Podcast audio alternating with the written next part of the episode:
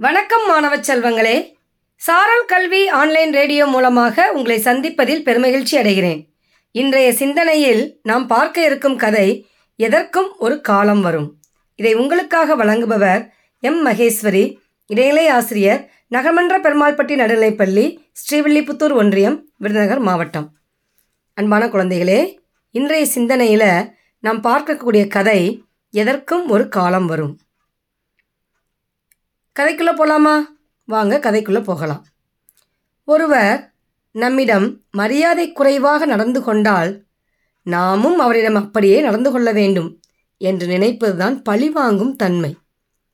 இந்த பழிவாங்கும் தன்மையை விட்டுவிட்டால் அதுதான் சகிப்புத்தன்மை ஒரு செயலை வெற்றிகரமாக சாதிக்க வேண்டும் என்றால் சகிப்புத்தன்மை அவசியம் வேண்டும்.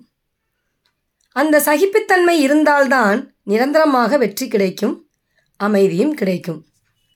குடும்பம் தொடங்கி நாடு வரையில் அனைத்து இடங்களிலும் சகிப்புத்தன்மையுடன் நடந்து கொண்டால் அரிய பல செயலை சாதிக்கலாம்.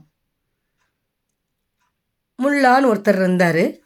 அந்த முல்லா வழக்கமாக சாப்பிடும் உணவகத்திற்கு வந்து சாப்பிட்டுட்டு இருந்தார் அப்போது அந்த ஊரில் உள்ள ஒரு முரடன் அவன் உணவகத்துக்கு வந்தான்.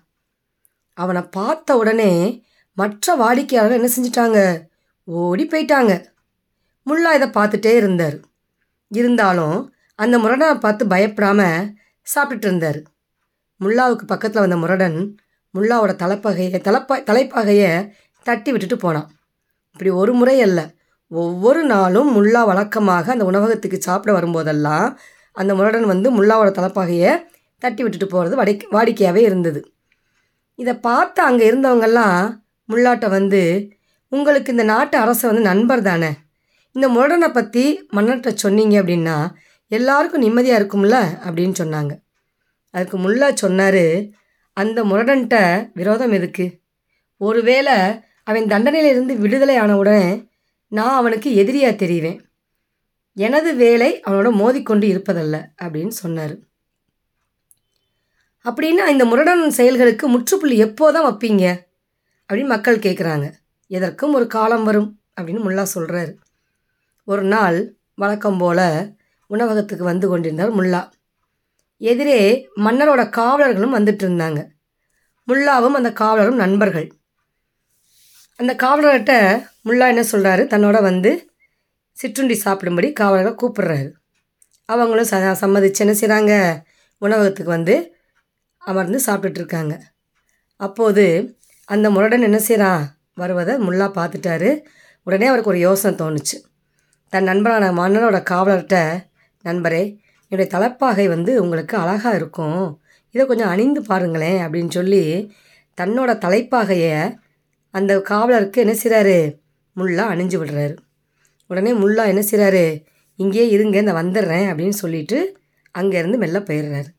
முரடன் வந்தான். வழக்கமாக முல்லா அமர்ந்திருக்கக்கூடிய இருக்கையில் மன்னரோட மெய்க்காவலர் இருந்து அமர்ந்திருப்பதை பா பார்க்காம அந்த தலைப்பாகையை பார்த்து முல்லாதான் அமர்ந்திருப்பதாக நினைத்து தலைப்பாகையை தட்டிவிட்டான். உடனே மன்னரோட மெய்க்காவலருக்கு ஆத்திரம் வந்துச்சு. தனது வாளை உருவி முரடன் தலையை ஒரே சீவா சீவி கொண்டுட்டார் இதை பார்த்த மக்கள் மகிழ்ந்தார்கள். முல்லாவை பாராட்டி பேசினார்கள். ஆம் நண்பர்களே மனிதகுலம் வாழ்வதற்கு தேவையான அன்பு பரிவு ஒற்றுமை ஆக ஆகிய பல உயர்ந்த உணர்வுகளுக்கு அடிப்படையாக குறைந்தபட்சம் சகிப்புத்தன்மையாவது நம்மிடையே இருக்க வேண்டும்.